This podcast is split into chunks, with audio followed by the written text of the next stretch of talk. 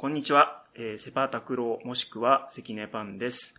えーこのポッドキャストでは関根パンの本、つまり雑念の悟りさんの発売を記念して、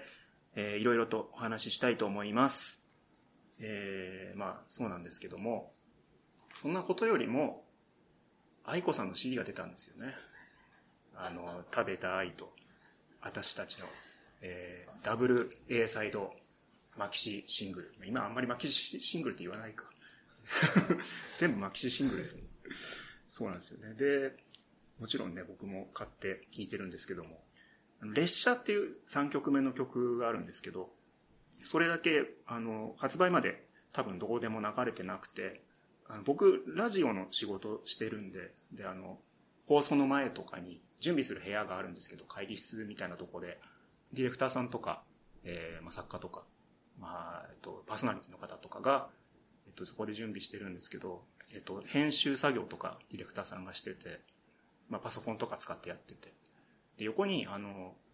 なんか資料とか、その日使う素材の CD とか置いてあったりする中に、あの、まあ、レコード会社の人からもらった資料とかがあるんですよ。こういうのが発売されますよとか、あの、今までこんな曲出してましたよとかっていう資料がその、そこに入ってるんですけど、そこに、その、食べた愛とか発売のちょっと2週間ぐらい前ですかね、に、あの、その食べた愛の資料が置いてあって、で、ちょっとディレクターさんが席外した時に、ちょっと見ちゃおうと思って、こっそり見たんですけど、中を。そしたら、あの、歌詞も載ってるんですね、あれ。中の。で、食べた愛とかは、まあ、先にもう、あの、流れてたんですけど、列車の歌詞はまだ知らなかったから、ちょっとどんな歌詞なんだろうと思って見たら、すごいずしっとした歌詞だったんですよ。あの、こんな盗み見るようなタイミングでさらっと見るもんじゃなかったなと思って。あ結構なんかこう、あれだ、切ないやつだと思って、どんな曲になるのかなと思ったんですよ。歌詞だけ読んだ時に。愛子さんのやっぱ詩って暗い歌詞だけど、なんか明るい曲調だったりするから、そういうのなのか、はたまたもう本当にずしっとしたバラードみたいな可能性もあるし、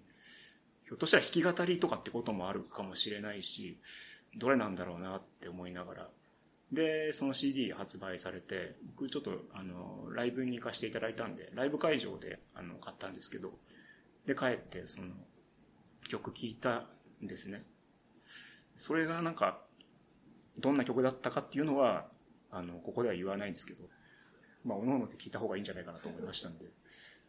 同じような聞き方したら面白いかもしれないですね。その楽しみ方って最初に聞くときしかできないじゃないですか。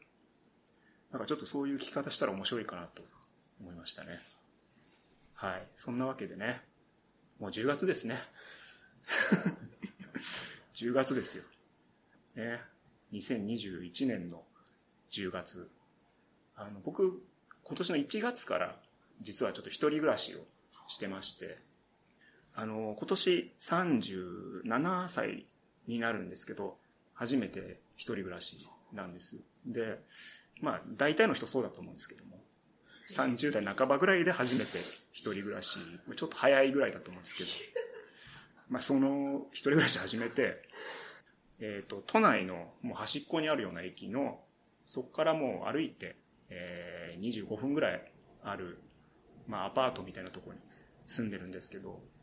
で、アパートの4階に住んでるんですけど、4階の、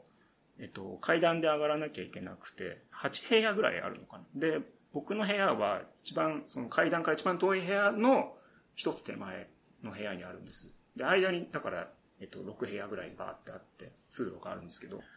ある日、その、なんか仕事かなんかで外出るときに、その通路に、なんか黒い、なんか布切れみたいな、落っこちてて、で、なんだろうと思って近づいたら、あのパンツだったんです。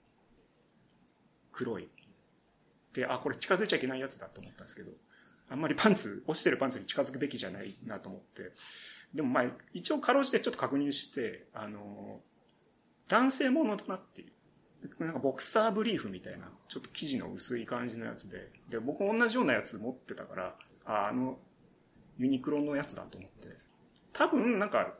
まあ、洗濯物で干してたやつが、多分下の、に落ちて、下の階なのか、あの地面かわかんないですけど、それを多分誰か届けて、でもどこかわかんないから、置いてったんだろうなと思って、おそらく。で、まあ、あの、仕事場行って、で、帰ってきたら、まだ置いてあったんですよ。で、あ、まだ置いてあると思って、多分誰も持ってかないのかなと思って、で、まあ通り過ぎたんですけど。で、次の日朝起きて、また出かけるときに、また置いてあって、あ、まだ持ってかねえんだと思って。で、まあ出かけて、帰ってきて、まだ置いてあるんです。それが3日ぐらい続いたんですけど、ずっとパンツ置いてあるからやっぱ気になるじゃないですか、鶴のとこに。誰なんだよと思って。落とした人、早く取りなよと思ったんです。で、僕、さっき言ったみたいに一番端っこから一つ手前の部屋に住んでるんですけど、一番端の部屋は、あの、女性の方が住んでるっていうのはなんか見たことあったんですで、僕のその逆の隣も女性の方だったんですよ。で、そのもう一つ隣も女性の方住んでるのは知ってたんです、なんとなく。あの、何回かちょっとすれ違ったりしてた。で、あんま男いないんですね。その会に。で、一人なんかあの、おじいちゃんって言ってもいいぐらいのおじさんが住んでるのは、なんかどっかの部屋にはいるっていうのは知ってて。でも多分その人はなんか薄い生地のボクサーブリーフ多分履いてないだろうなと思って。ってなるとだいぶ絞られてきたんですけど、そこで気づいたんですけど、俺じゃないかと思って。ひょっとしたら俺のパンツなのかなと思って。で、実際その3日ぐらい、そのパンツが、その大量にあるから、その安いやついっぱい買って置いてあるから、気づかなかったんですけど、ひょっとしたら俺のだとしたら家にないはずだと思って、で、ちょっとその、タンスを見たんですよ。中探したら、なくて。あ、俺のだと思った。俺のパンツが3日ぐらい野ざらしになってたと思った。で、それ見るために早く持ってきなよとか思ってたんですけど、俺じゃんと思ったんですけど、で、あ、これはじゃあ回収しないと、あの、住民の皆さんに申し訳ないと。それこそ女性の方とか多いわけだから、毎回男のパンツ置いてあったら嫌じゃないですか。逆だったらやっぱ嫌だし。回収しなきゃと思ったんですけど、でもそれもちょっと、3日置いてあったパンツ急になくなるのもちょっと逆に怖いんじゃないかなと思ったんですよね。その他の住人の人から。あれなんて急に取ったんだろうみたいな。と思ってし、あと単純に3日も置いてあったパンツちょっと汚いから嫌だなとか、そういうこともあるんですけど、でもまあ僕が持っていかないと終わらないから、このパンツ事件が終わらないので、回収しなきゃなと思ったんですけど、ただでもやっぱりその拾うとこ見られたら嫌じゃないですか。最悪じゃないですか、なんか。あいつ犯人だったんだ、みたいになるし。ね、単純になんかパンツ拾ってる姿って見せたくないじゃないですか。だから、なんとか深夜に回収しようってまず決めて、で、まあ日が暮れるのを待ち、夜になるのを待ち、で、あと一応、でもそうは言っても、急に人が出てくる可能性もあるじゃないですか、夜中とはいえ。だからなんか演技プランを持っとこうと思って、あくまでもなんかこう、自分のだから拾うんじゃなくて、なんかずっとこのパンツ置いてあるけど、誰も拾わないな。じゃあ、もう捨てちゃっていいやつなんだろうから、俺がたまたま見つけて、面倒見のいい人間として捨てるんだっていうような心構えだけ持って、もし見られた場合は、そういう雰囲気で行こうと思って、で、夜中にガチャって外出て、で、拾いに行ったんですけど、でもなんかこのストロークだともう完全に拾うために出てきた人だから、もしなんか音聞こえてたら、あ、あいつだなってバレるかもなと思って、で、一旦ちょっと散歩しようと思って、あのもう下まで、アパートの下まで降りて、ちょっと全然、コンビニまで行って全然いらないお菓子とか買って、帰ってきて、で、あ、偶然見つけて、あ、まだ置いてあるんだ。じゃあ俺が捨てときますよの感じで拾って、で、家に持って帰って。その時もあんまりそそくさと歩いたら怪しいから、もう普通の、普通の感じで歩いて、ちゃんとした人間として歩いて。で、家帰ってパンツ見たら、もう完全に自分のやつだった、やっぱり。完全に自分のパンツが、もう たまたま雨とか降ってなかったらいいですけど、3日もう野ざらしでしたね。で、でも一個ちょっと謎があって、4階じゃないですか、家が。で、4階ってことは、もしなんか1階まで落ちてたとしたら、なんで4階に届けられるんだっていうことにないじゃないですか。だってどの階から落ちたかわからないから。からひょっとしたら3階に1回落ちたのかなと思って。そしたら上の階はもう4階だけだから、っていうので置いてあるのかなと思って。だから多分3階の人が拾ってくれたのかなと思って、じゃあなんかもし、これは俺とかした方がいいんじゃないだろうかってちょっと思ったんですよ。パンツ拾ってくれたんだからって。でも、どの住人かわからないから、なんでしょうね、お菓子かなんか買っとくとしても、やっぱ同じように3階の廊下にポトって落とすしかないですよね、もう。そうするとでも、同じようにやっぱ3日ぐらいスルーされる可能性があるから、悪くならないものを落とした方がいいかもなと思いましたね。なんか、かりんとうとか、ね 持ちそうなやつね。かりんとうをもう袋から出して置いとくとかね。地面に。まあ、多分誰も拾わないでしょうその場合はね。で、なんかそういうのがあって、まあ一人暮らしするとそういう経験もあるなと思いましたね。で、今日はそのパンツを履いてます。というわけで、えー、緊張感をね、出すために、そろそろタイトルコールをします。タイトルコールをするんですね。するんですねっていうか自分で決めたんですけど。じゃあ行きましょう。つまり、雑念の悟りさん発売記念、セパタクローカ関根パン、ラジオを聞いて本を読めよ。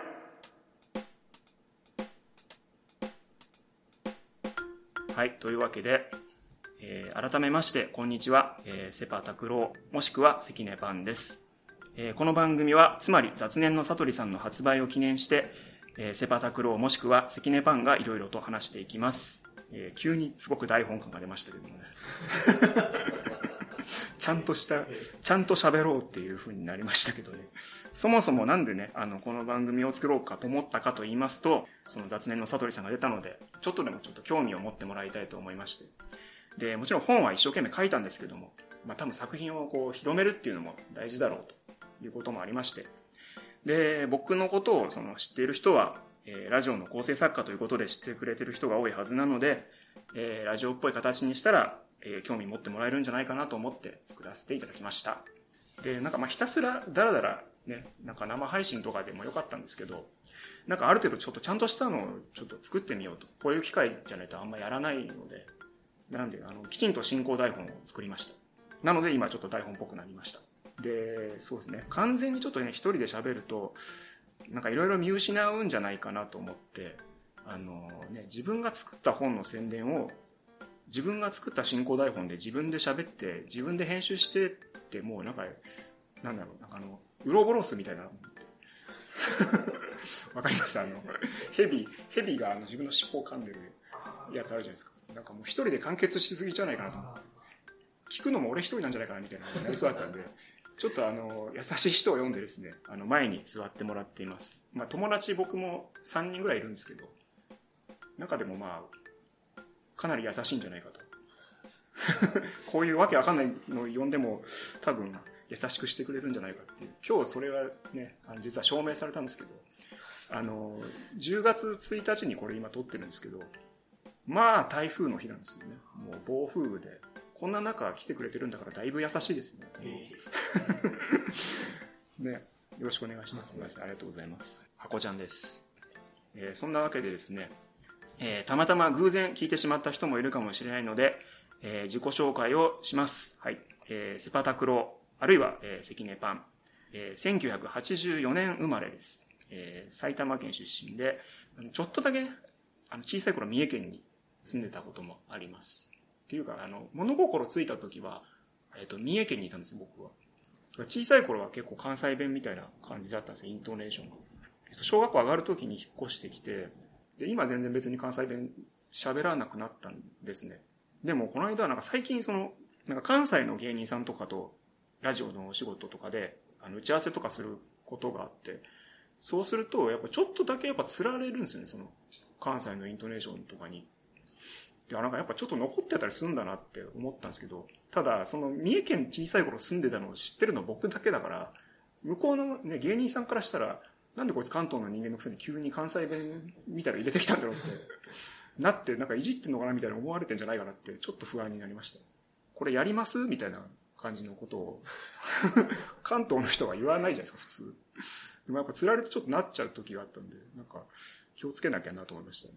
でですね、あの、セパタクロというのは構成作家としての名前です。で、主にラジオの構成作家をしています。えー、もともとアンタッチャブルのシカゴマンゴーという番組で、えっ、ー、と、まあ、はがき職人。まあ、今、はがき職人って言ってもあんまはがきじゃなかったですけども、メールを送ってなんか投稿してた時に、あの、声をかけていただいて、えー、それからスタッフになりました。で、今担当してる番組、主にやってるのは、えー、TBS ラジオの山里亮太の不毛な議論などです。はい。えっ、ー、と、水曜ジャンクですね。でですね、えっと、関根パンというのは、えー、まあ、小説家としての名前です。えー、こっちはですね、えっ、ー、と、第13回エンターブレインエンタメ大賞小説部門特別賞っていうすごい長い名前なんですけど、この賞を、えっ、ー、と、2011年かなにとって、で、その時の作品が、休術家っていう、えっと、まあ、ライトノベルの作品なんですけど、これで賞を取ってデビューしました。えっと、ラジオの仕事の方が先にやってましたね。えっと、シカゴマンゴーのスタッフになったのは2009年とかだったんで、えっとね、休日化っていうのが、これ結構、未だに、あのー、褒めてもらう時がありますね。なんか、あのー、アイソラマンタさんっていう作家さんがいて、あの、ハイヨレニャルコさんっていう、アニメとか好きな人は多分知ってると思うんですけど、の作家さんが全然面識も何もないのに、あの、ツイッターで面白かったですみたいな言ってくれてたりして、結構もし興味あったら、あの、休日化も読んでいただければと思います。あの、庄司歩さんっていう、えっ、ー、と、イラストレーターさんのカバーイラストと、挿絵と、あと4コマが載ってます。あの、小説の合間に。で、庄司歩さんの絵っていうのは、普通に見ようと思ったら、結構18歳超えてないと見れないタイプの絵を描かれてるんですけど、あの、僕の小説に関しては大丈夫なので、少女 M さんの絵を見たいけど、18歳未満だぞっていう人はぜひ、あの、休日か、それから昼寝の聞き寝寝を読んでいただければと思います。えー、そんなセパタクローであったり、えー、関根パンであったりするものが一人で、えー、喋ります。めげずに最後まで聞いてください。そして、えー、何著作権協会にも1円も払っていないので曲は流せないんですけども、ちょっといい方法を思いつきました。えー、今ですね、もうサブスク時代ですよ、要は。なので、もう自分で聞きゃいいんじゃないかと思いました。なので、僕が曲紹介をしたらですね、あの、一旦配信をこの止めて、で、自分でサブスクのアプリで再生して、でまあ、好きなタイミングでまたこっちに戻ってきてください。さあ、というわけで、おのおので聞いてください。愛子で食べた愛。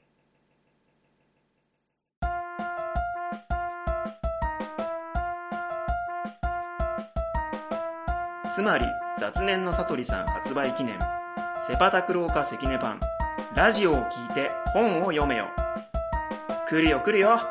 生ハゲってやつがはい。えー、というわけで、おのおので聞いていただいたのは、愛子で食べた愛でした。えー、まあ全然違う曲を聴いた可能性もありますけどもね。あの、マリス・ミゼルで月下の野草曲だった可能性もあるんですけど、食べた愛を聞いてもらったと信じて進めたいと思います。で、そのサトリさんの話は後でちょっとするんですけども、他になんか話せることないかなと考えまして、で、やっぱりさっき言ったみたいに、ラジオ好きな人が聞いてくれてるのではないかなと思ったので、あの、ラジオの話をちょっとしようかなと思います。で、サトリさん、雑念のサトリさんは、あの、中学生の話なんですね。なので、あの、私、セパタクロあるいは関根パンがですね、えー、中学生の時にどんなラジオを聞いていたかという話をしようと思います。まあ、えっと、中学の時は別に、その、セパタクローでも関根パンでもなかったんですけども、その、まあ、中学時代はあったので、そこを話そうと思います。97年の春から、えー、2000年の春までが私が中学生だった時期です。で、もともと、あれですね、結構家がラジオを聞く家庭だったんで、あの、ラジオ時代はあったんですけど、熱心に聞くようになったのはやっぱり中学ぐらいの時でしたね。あの、その時団地に住んでたんですけど、あの、まあ、3部屋ぐらい、親の部屋、姉ちゃんの部屋、僕の部屋だったんですけど、ほぼでも姉ちゃんの部屋と僕の部屋は、地続きみたいな、もう襖とかない感じにしてあって、子供部屋みたいな感じで、で、テレビ1個だけしかなかったんです。そうすると、やっぱ、姉ちゃんが5歳上なんですけど、5個上で子供の頃っつったらもう大人みたいなもんだから、喧嘩にもならないみたいな。もう一方的に怒られて終わりみたいな感じの関係だったんで、そうすると、なんかテレビとかあっても、もう全部姉ちゃんが好きなのしかやっぱ、ほぼほぼ見れないですよ。で、たまたま自分が好きなの一緒だったら見れるんですけど、でも大体なんかビバリーヒルズ青春白書とかやっぱ姉ちゃんが見てるから、別にまあそれはそれで面白かったんですけど、なんか見たいのとはちょっと違うなみたいなのがあって、そうするとラジオ、例えばイヤホンとか聞いたら好きなのが聞けるなってことに気づいてちょっと聞くようになったんですね。で、その97年とかから2000年ぐらいって、その時代的にはどんな感じだったのかなと思ってちょっと調べたんです。したらちょっと僕引いちゃったんですけど、97年ってすごいですよ、これトピック。消費税5%開始。香港が中国に返還。歴史じゃんと思って。歴史の教科書みたいな時期かと思って、なんかちょっと、あ、こんな昔なのかと思いましたね。まあでもそれはそうですよね。20年以上前ですからね。99年になると、2チャンネルが開設した年と。あと、広末が早稲田入学。これはもう当時は大トピックニュースでした。かなり。トップアイドルの広末さんが。あと、ワンピース放送開始っていう。もうこの時からやってたんですね。すごいですね、やっぱり。あと人類滅亡ですよね、99年。といえば。7月にね、あの、恐怖の大王が来るっつって。だからもう99年より前に生まれた人はもう一回死んで蘇ってる人たちだと思うんですけど。で、えっ、ー、とね、20年以上の前の話をこれからするので、あの、全然若者が知らない固有名詞とか多分いっぱい出てくると思うんですけども、えー、まあちょっと神話か何かだと思ってもらえれば、あの、オルフェウスがどうとかあるじゃないですか。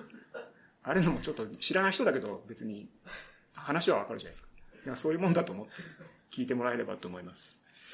あの、なんか基本的には、なんか話っていうよりは、こういうのがあったよっていう報告みたいなことになると思います。で、ちょっと今紙にまとめてきたのでちょっと話しますね。まずね、えっと、TBS ラジオのですね、宮川勝の誰なんだお前はという番組、これよく聞いてましたね。多分中学2年生ぐらいの時かな。もちろんパーソナリティは、あの、宮川勝さん。その後ね、あの、パカパカ更新曲とかずっとやられてたと思うんですけど。えー、で、まあ、ボキャブラ芸人の方がレギュラーで出てて、金曜日はゲーム特集があったんですよ。ゲームの話。なんかゲームの、なんかこう行き詰まったんですけど、みたいなのを、なんかメール、メールじゃないな、ファックスで募集して、えっと、その時ね、多分雑誌の、プレイステーションのなんか雑誌の方がレギュラーで出てて、なんか宮本さんっていう人が出てて、で、宮川さんがその宮本さんをいじったりしてましたね。やっぱ素人さんなんで。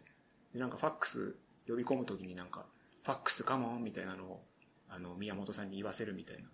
そういうくだりがありました。報告です。で、ま、そもそもなんでね、これ聞いてたかっていうと、多分、ちょっと僕も記憶曖昧なんですけど、椎名ヘキルさんってあの声優さんがいて、椎名ヘキルのすっぴんスマイルって番組やってたんです。で、僕その頃なんかツイン BRPG っていうプレステのゲームがあったんですけど、えっと、椎名ヘキルさんがなんか、あの、パステルっていうキャラクターがいるんですけど、あのウィンビーに乗ってる女の子ですね。の役をやってて、で、ゲームの中でその声があったんで、それで椎名ヘキルさんって人知って、で、なんかラジオとかやってるみたいだっつって聞いてたのが多分先なんですね。で、それがその、宮川勝の誰なんだお前はの中の箱番組で入ってて、で、前後もなんか聞くようになって、で、ボキャブラとかも好きだったから、あ、こんななんかいろんな人出てるんだと思って聞いたりしてましたね。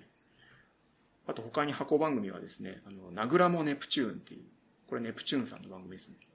あと、ラクリマ・クリスティのラブパレード。これはですね、あの、僕初めてハガキ出した番組ですね。ラクリマ・クリスティっていうのは、あの、バンドですね。えっ、ー、と、まあ、ビジュアル系バンドですね。めちゃくちゃ当時はもうビジュアル全盛みたいな感じでしたから。で、ラクリマ・クリスティもやっぱ人気ありましたね。で、初めてハガキ出したんですけど、まあ、読まれなかったみたいな。あのね、なんか、多分一言ネタみたいなコーナーだったのかな。で、とドラムの、あの、レビンさん。レビンさんかな。レビンさん。どっちだと思います？多分レビンだったと思うんですけど、の人がなんかそのドラム、ドラムスティックをすげえ回すんですよ。くるくるくるって。なんかそれをいじるネタみたいのを送って、本日はいつもより長く回しておりますみたいな。エビイチ染之助染太郎みたいなのを書いて送ったんですけど、まあ、なんでしょうね。面白くなかったんでしょうね、多分。まあ、それはそうだろうなと思いますね、今思ったら。関係ないですからね、全然。コーナーの中、趣旨があったはずなんですけどね、それに沿ってもいなかった気がしますね。で、初めて送ったのはでも間違いなくこれだと思います。まだメールとかの時代じゃなかったんで、はがきですね。ですねで、あと、マンスリーボックスっていう、これはですね、あの、まあ、アーティストの方が、まあ、箱番組1ヶ月限定でマンスリーでなんか喋るみたいなやつで、で一個僕ちょっと忘れられないのがあって、あの、ブランキー・ジェット・シティさんが、それを担当してたことがあったんです。で、多分浅井健一さんが喋ってたと思うんですけど、3人で、まあ、ですかな。まあ、宮川勝の誰なんだお前はの中で、マンスリーボックス、ブランキ・ジェット・シティです、みたいな感じで始まって、で、箱番組になるんですけど、そしたら浅井健一さんが、えー、宮川健の、誰だお前。えー、お聞きの皆さん、ブランキー・ジェット・シティの浅井健一です。誰か取り直そうって言わなかったのかなと思って。宮川健の誰だお前はもう違うじゃないですか。すごい、やっぱブランキー・ジェット・シティってすごいなってまず思ったし。浅井健一さん、すごいなと思って、これを通せるんだと思って。宮川健の誰だお前で通せるんだと思って。でも僕、その時に、あの、後ろで流れてた曲が、小さな恋のメロディーっていうブランキー・ジェット・シティの曲があるんですよ。それが流れてたはずなんですよ。だけど調べたら、その時はもうマンスリーボックスのコーナーやってなかったみたいなんですよね。だから、まあそれウィキペディアで見たんですけど、だとしたらじゃあ僕の聞いたあの、浅井健一さんの奔放な感じはな幻だったのかなと思って。だからどっちかが間違ってるのかもしれないですね。ウィキペディアが間違ってるのか、僕が勝手に浅井健一像を作り上げてたか。あとはですね、えっと、文化放送でやってたですね、クラブ DB っていう番組があって、これはそれこそさっきのツインビー RPG が、えっと、もともとゲーム、そのツインビーっていうゲームの RPG 化っていうよりかは、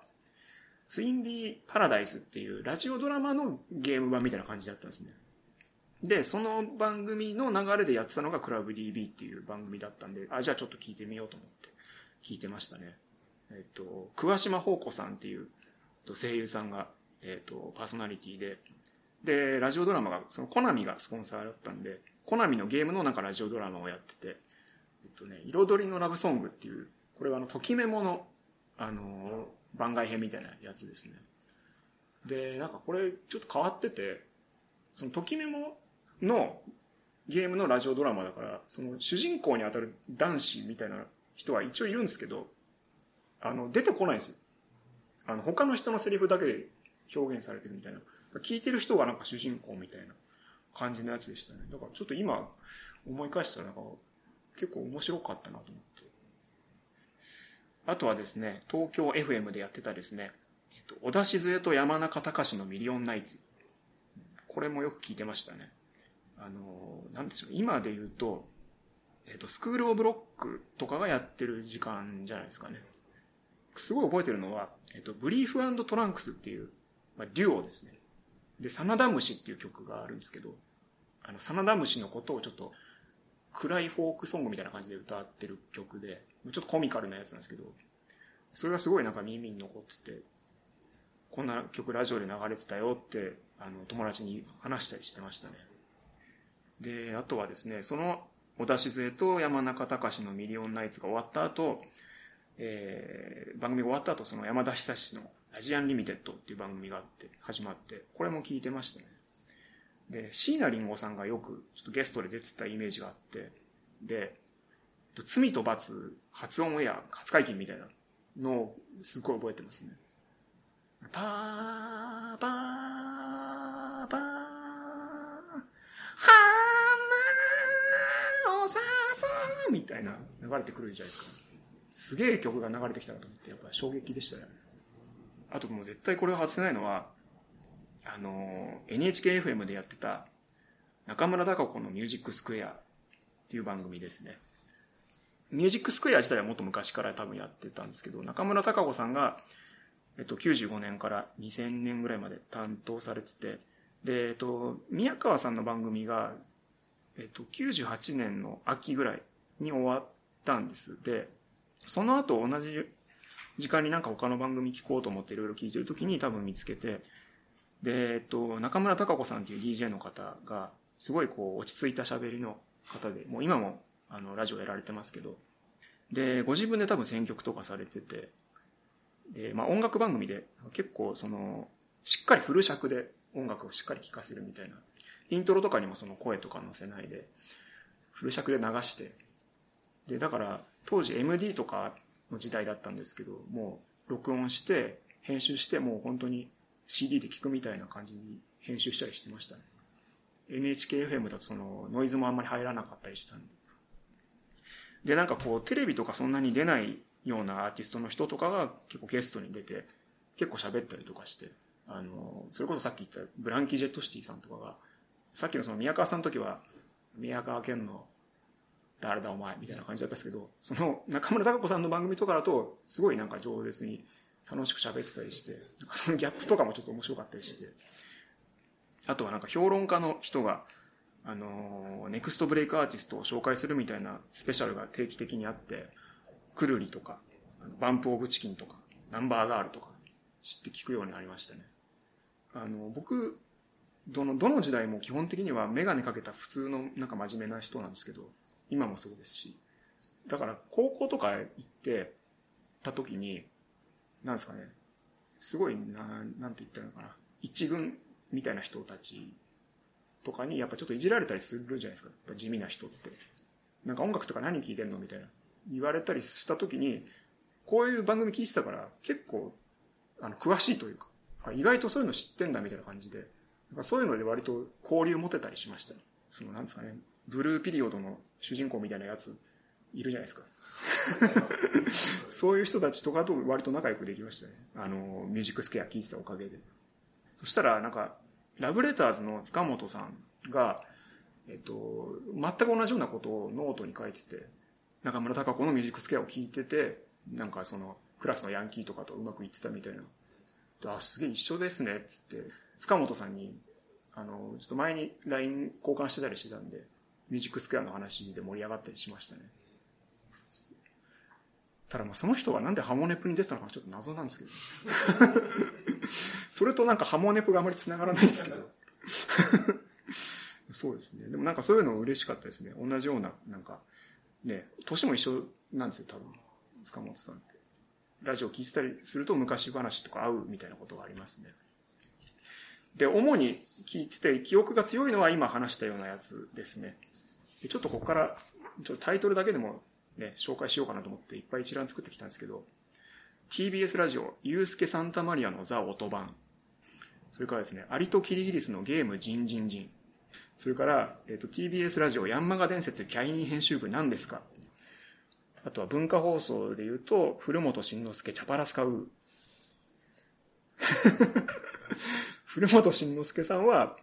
えっ、ー、と、多分俳優さんでで、ちょっと声優さんとかもやられてた感じの人だったんじゃないですかね。で、あとは文化放送は他にはですね、マルチメディアカウントダウンっていう、これはさっき言ってたあの、椎名ヘキルさんがやってましたね。えっと、アニソンとかのランキング。富永美奈さんと椎名ヘキルさんかな、僕聞いてた時は。あと文化放送で言うと、フライデーカウントダウンっていう、これは逆にアニメ以外のランキングをやってましたね。ランキングが前の週からダウンしたってなると、女の人の声で、ダウンっていう 上がった時は、アップみたいな。新曲の時は、ブランニューみたいな。が流れるっていう。今、こう、知ってる人は大爆笑だと思うんですけど。ダウンって言うんですよ。前週から3落ダウン、ダウンみたいな。あの、ちょっと話それますけど、あの、この間、野鳥っていうコントライブ見に行ったんです。えっと、ま、演劇寄りの人たちが割と出てるコントライブで、結構もう評判になってるから知ってる人もいると思うんですけど、それでネタのコントの中で、あの、えっと、会社員なのかな？なんかおじさん、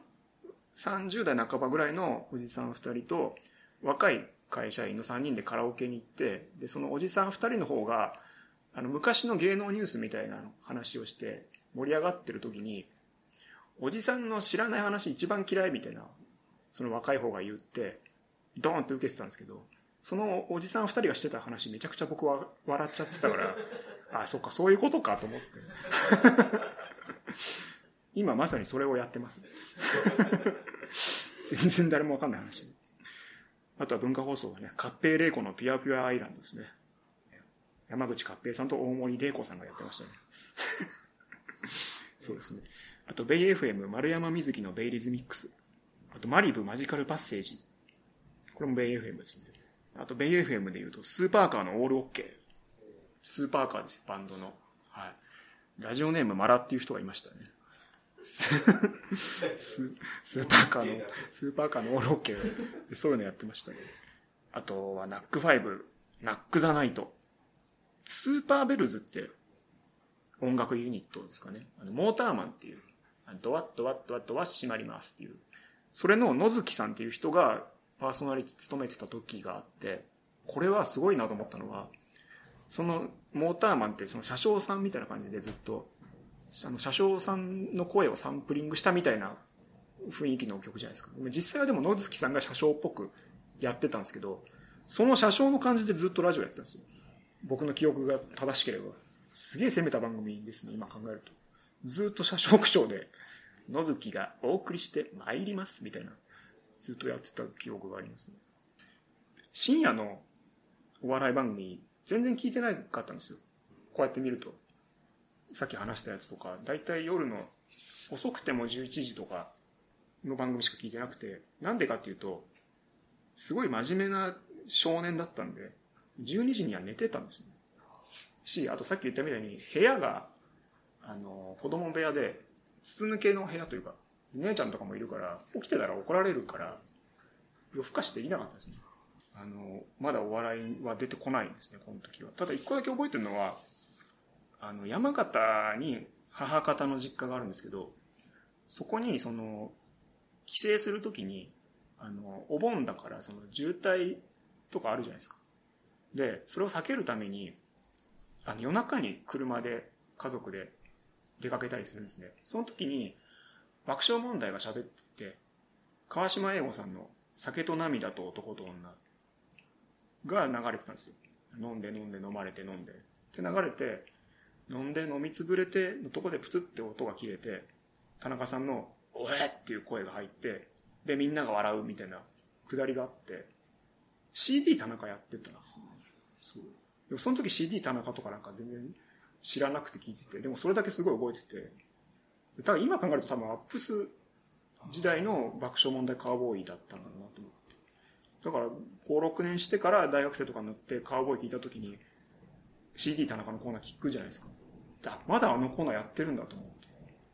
で、なんかそれから聞くようになりました。あとは、あの、同じようなことで、なんかラジオで流れてる曲で、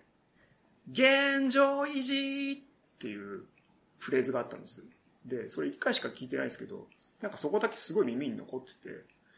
で、なんかまあそういうなんかちょっと引っかかってる曲とか、他にもいろいろあって、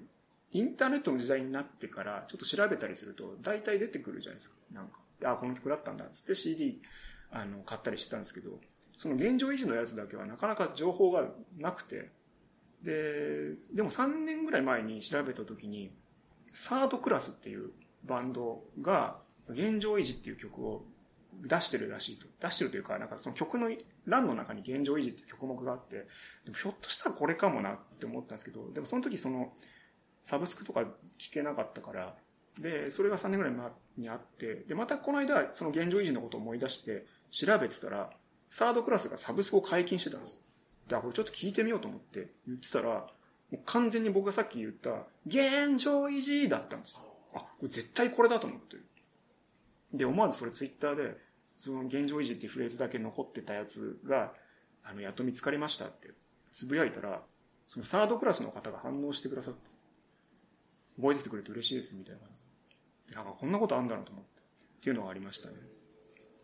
それは嬉しかったですね、単純に。ただでも、ずっとでも活動されてるバンドの方だから、逆になんかずっと知らないのちょっと申し訳ないなとかいうのも思ったんですけど。でもなんかそういうね、記憶力がいいのもね、なんかちょっと嫌なこととかも覚えてたりしますけど、そんな悪いことばっかりじゃないなと思いました。ということでですね、あの、懐かしい人には懐かしいし、知らない人にはわけのわからない話でした。新庄くん、前にラジオで読んだか、本で聞いたんですけど、ラジオを聞いて本を読めよ。格読むで連載中の雑談テレパシー小説がついに書籍化。関根パンつまり雑念の悟りさん。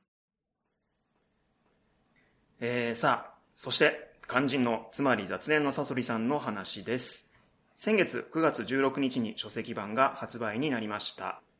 出版社は角川さんですえ税込み1100円サイズは B6 版ですえー、ジャンルは児童書となっております。えー、本屋さんで探すときは児童書のコーナーとか、えー、まあ、児童読み物みたいなところにある場合もありますね。表紙イラストは、酒原瀬さんというイラストレーターの方が、えー、描いてくれました。まあ、主人公の悟り新庄を可愛く描いていただきました。あの、後ろ姿だけですけれども、クエンっていうね、あの、まあ、女の子出てくるんですけど、あの、後ろを向いてるのはクエンと思われます。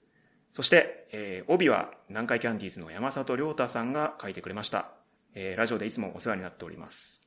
帯のフレーズはですね、えー、南海キャンディーズでこんな漫才やりたかった。出版やめてこのすべていただけないですか？ということでですね、作品の内容がね、会話が中心なので、こういう帯にしてもらったと思うんですけども、えー、M12004 準グランプリの山里さんですからね。山里さんというか南海キャンディーズの山里さんですから、その人がこんな漫才やりたかったっていうね、こんなにありがたい帯はなかなかないんじゃないかと思います。結構漫才ってファンの人結構厳しいじゃないですか、今 M1 とかも。だからもう実際本読んでみて、あの、全然こんなの漫才じゃないよと。私は小説やと思うってなったとしても、あの、それはそうです。あの、漫才ではないです。えー、漫才ではないものを漫才みたいだと称賛してくれたという帯なので、あの、ちょっと勘違いのなきようにお願いいたします。えー、もう本当に10年以上お世話になっていますね、山里さんには。えー、なので僕も、あのラジオの仕事もしてますし、あの、本も書いたりしていたので、ずっと、いつか山里さんに帯書いていただけたら嬉しいなというのが、えー、どこかにありましたんでね、ずっと。それがやっと叶いました。えー、本当にありがとうございます。そして、えー、どういう内容の作品かと言いますと、無口な女子、悟りが唯一テレパシーの通じる相手であるクラスメートの新庄に、授業中でもお構いなしにいろいろ話しかけてくるというお話です。えー、そもそもどんな意図で作った話かと言いますと、えー、まあ、とにかくちょっと会話をやっぱり書きたかったというのがあって、えー、まあ、小説ってね、あの結構読み慣れないと字の文をこうずっと読むのが大変だったりしますからね。描写がね、結構こだわった描写とか、あの、書いてあると、読むの大変だったりしますから、あの、好きな人はそこが好きなんですけども、なかなかね、読みにくい部分もあったりして、でも会話は結構リズムで読めちゃうというのがあったので、なんかそこをちょっと、あの、突き詰めてやってみようかなっていうのが、えー、最初にありました。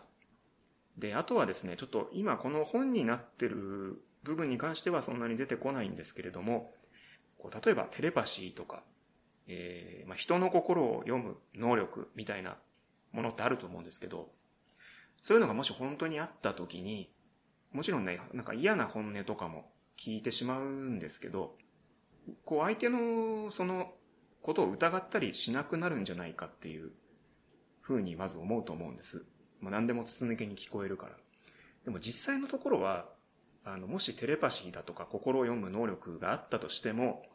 やっぱり疑っちゃうんじゃないかなっていうふうに思うんですね。えー、結局、まあ、自分と相手っていう関係性については変わらないので、相手がこういうふうに思ってます、本当にこうですって言われたとしても、やっぱり自分の気持ちでは結局ないから、本当かなってどこまで言っても疑うのが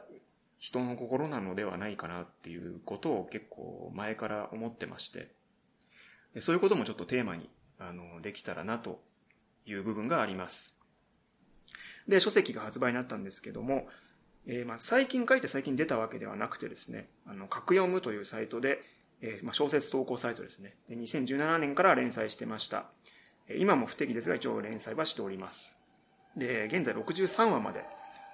えー、今ね、ちょっと救急車がね、なってますけど ちょうど本の説明してる時に流れましたが、まあ、格読むというサイトで2017年から連載してました。えー、で、もともとの大元はもう2014年とかに書いたやつですね。だからもう7年とか前で、別の編集部にちょっと企画持ち込んで、本1冊分ぐらいもう書いて持ってきました、その時は。で担当の編集の方はちょっと乗り気だったんですけど、まあ、ちょっと会議とか通らなくて、だったりして、で、その後は、えっ、ー、と、ストリエっていうサイトで、これはなんかメッセージアプリみたいな感じで読める、小説を読めるみたいなサイト、こっちで連載して、で、その後書く読む、さっき言いましたやつで連載して、で、自分でラジオドラマも作ったりもしました。で、まあ、なんでこんなしぶとく続けてたかっていうと、まあ、好きだったんですね、多分。もうちょっと広めたいっていうのがあったんで。あと、知り合いの作家さんから、もう全然別に本になるとかなる前に、セパちゃんのあの、テレパシーのやつ面白いね、みたいな、LINE 急にもらったりしたことがあって、あ、じゃあそんな言ってくれる人がいるんだったら、ひょっとしたら面白いのかもしれないと思って。で、しぶとく続けてましたところ、角川読書タイムさんっていう編集部の方からメールで書籍化の打診をいただきまして、これはですね、あの、その打診もらう前に、5分で読書っていうコンテストを、えっ、と、その格読むのサイトでやってて、そこに僕、あの、投稿して入選したんですね。で、それも角川読書タイムさんだったんです。で、ひょっとしたらそれで知ってもらって、佐藤さん読んで、本にできるんじゃないかって多分思っていただいたんじゃないかなと思うんですけど、ちょっと定かじゃないんですが、まあ、ひょっとしたら多分そうかなと。だからまあいろいろやってみるもんだなっていう感じですね。それこそラジオのね、投稿とかもやってて、あの、スタッフなっていませんかって言われたりとか、そういうことの繰り返しで、なんとなく成り立ってる感じですね。なので、ね、こう、いろいろやってたら優しい誰かが見つけてくれるっていう流れで、あの、私の人生がね、成り立ってますんでね、ぜひ、あの、誰か見つけてくださいと、今後もお願いしますっていう、所存でおります。できれば僕、次の巻を出したいんです。で、それこそ63話あるんで、で、この、今本になってる分には、えっ、と、14話ぐらいかな、入ってて、で、その、まあ、3話ぐらいは書き下ろしなんですけど、元の10話ぐらいは、その、もともと1冊として想定してた分の半分ぐらいなんですよ。だから、2巻までいかないと、その、一区切りに実はならない。だから2巻まで出せないとちょっとスッキリしない部分があるんで、続刊をちょっと出したいなと思っています。さあ、そして作品についての感想や質問もいただいております。えー、沖縄県ラジオネーム、花トレインさん。関根パン先生、こんにちは。つまり雑念の悟りさん書籍で購入しました。授業中にずっと頭の中で会話していた学生時代を思い出しました。残念ながら私には悟りさんがおらず、常に自問自答でしたが。いやー、とりあえず、沖縄県の方が送ってくれるっていうのが嬉しいですね。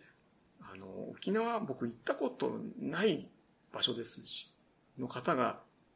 僕の本をね、買って読んでくれた、くれていると。やっぱり不思議ですよね。ね、授業中にずっと頭の中で会話してた学生時代。それはちょっと心配ですけどもね。さっき言いましたけど、ちょっとこういう感じの話も実は進めていくとございますので、あの、気になる方はちょっと格読むとか、ね、読んでいただければと思います。さあ、続いて、新潟市ラジオネーム猫娘さん。えー、関根パン先生こんにちは。書籍版つまり雑念の悟りさん。一人でニヤニヤしながらあっという間に読んでしまいました。どれも面白かったのですが、私は特に寝言が好きです。えー、質問です。もし役者さんや声優さんにお願いするとしたら、新庄君と悟りさんはどなたを選びますか？えー、まずね、やっぱり、その、私は特に寝言が好きですとか、こういう、ね、エピソードいいのがあったよって言ってくれるのはすごい嬉しいですね。あの、なんかアルバム出したみたいな感じにしますもんね。この曲が良かったよみたいな。あんまり普通の小説でそういうことないじゃないですか。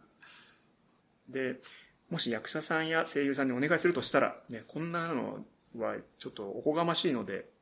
答えられないんですけど、ただちょっと、なんとなく、サトリさんのこんな声のイメージだなっていうのは、なんとなくあって、薬師丸悦子さんって、あの、相対性理論のボーカルの方ですけど、薬師丸悦子さんみたいな声のイメージですね。あの、サトリは。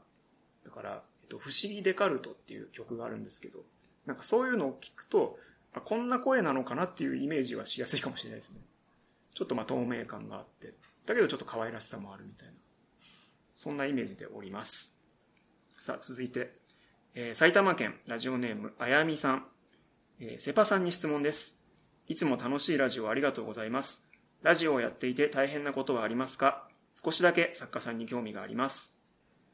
えーまず、いつも楽しいラジオをやってるのは僕じゃないはずです。あの、パーソナリティの方が、のものなんで、なんでパーソナリティの方に言ってください。で、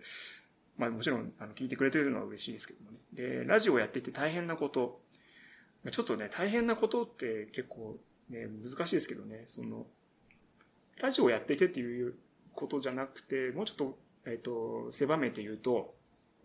例えば生放送の番組と収録の番組ってあって、なんかどっちが大変なんだろうみたいな考えたりするんですけど、で最初僕、その生放送の番組でスタッフに入れてもらって、で、何も、何もかもが大変だなと思ってる時期に生放送の番組やるじゃないですか。そうすると、やっぱり、えっ、と、放送時間までに絶対これを用意しなきゃいけないとか、バタバタするから、なんか生放送の方が大変なんだろうなって、で、収録の方が多分楽なんだろうなと思ってたんですけど、その後、収録の番組とかもいろいろやらせてもらうようになると、収録は収録ですごい大変な部分があって、例えば、なんか、生放送をやってる段階だと、収録って撮り直しできるじゃんって思ったんですけど、そうすると撮り直せるから、なんかこれでいいのかなみたいなことが起きるわけですよね。満足するまで絶対作んなきゃいけないみたいな。生放送だったら、始まって時間までやれば、もうそれであと終わりですから。何もないですけど、収録だとそう、編集したものを届けるから、ちゃんと作り込まなきゃいけないとか、一概にどっちが大変とかってこともないんだなっていうふうに思いましたね。はい。というわけで、えっ、と、メールね、たくさんいただきましてありがとうございました。えー今後配信の予定はないんですけれども、えーメールアドレスは残しておきますので、もし、あの、本やね、この番組の感想などを送ってくれたら必ず目を通させていただきます。さあ、ここでまた一曲聴いてもらいましょう。今度は曲を自分でかけます。えっとラジオドラマをね、あの、さっきも言ったように作ったんですけども、その時に既存の曲がやっぱ使えないので、自分でちょっと作ったりしてて。で、なんかいろいろやってるうちに面白くなってきて、全然ドラマとか関係なく作ったりしてたんです。で、それを他に出すところがないので、聞いてもらいます、皆さんに。でオリジナルなので全く権利的には問題ないので、えーそれでは聞いてください。関根パンで、最終的な幻想で戦ってるっぽい曲。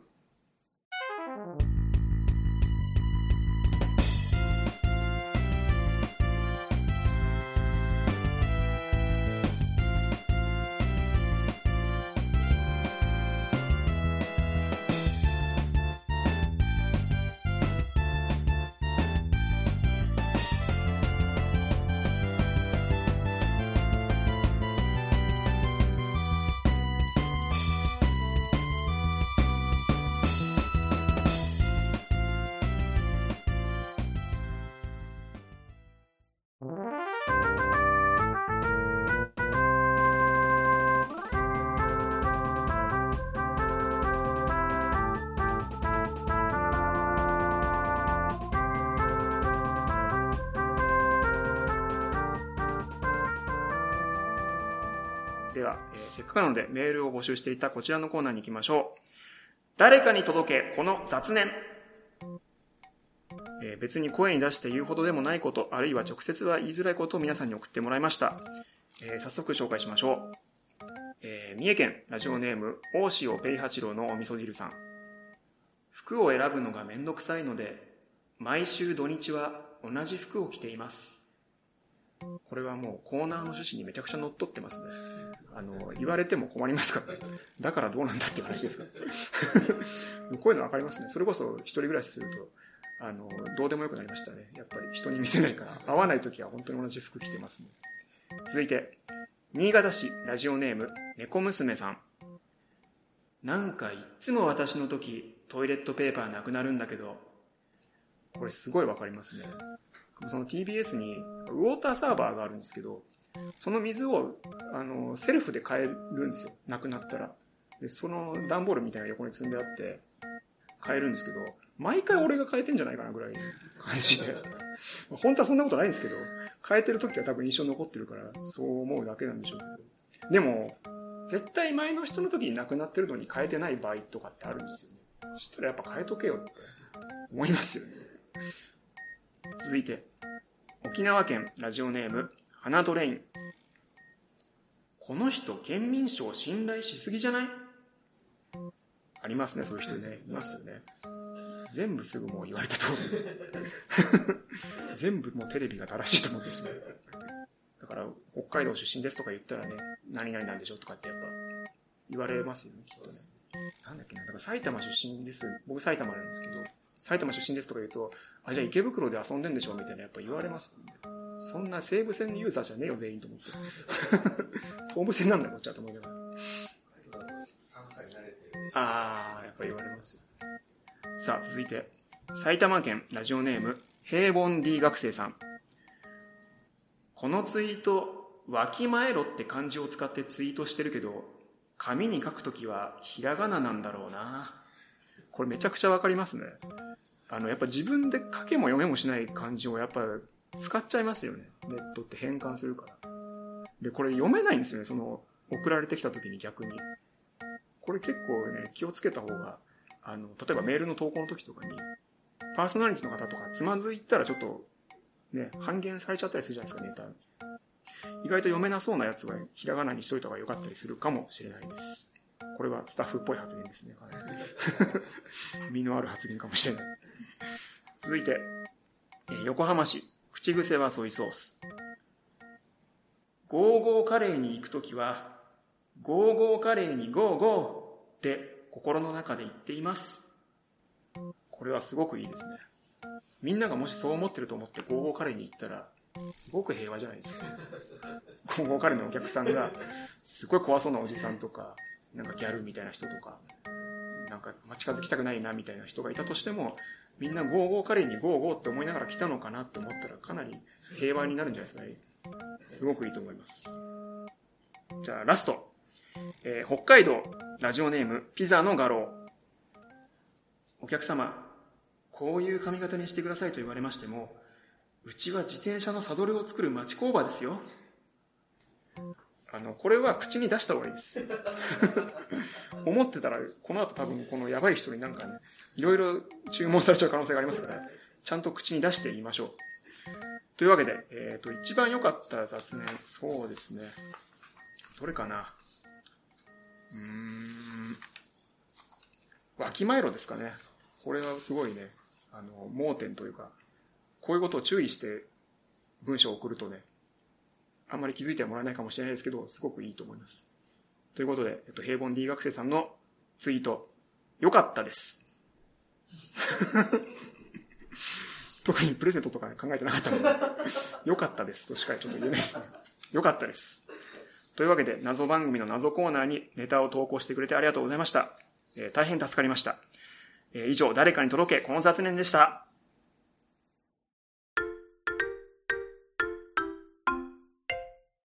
つまり雑念のさとりさん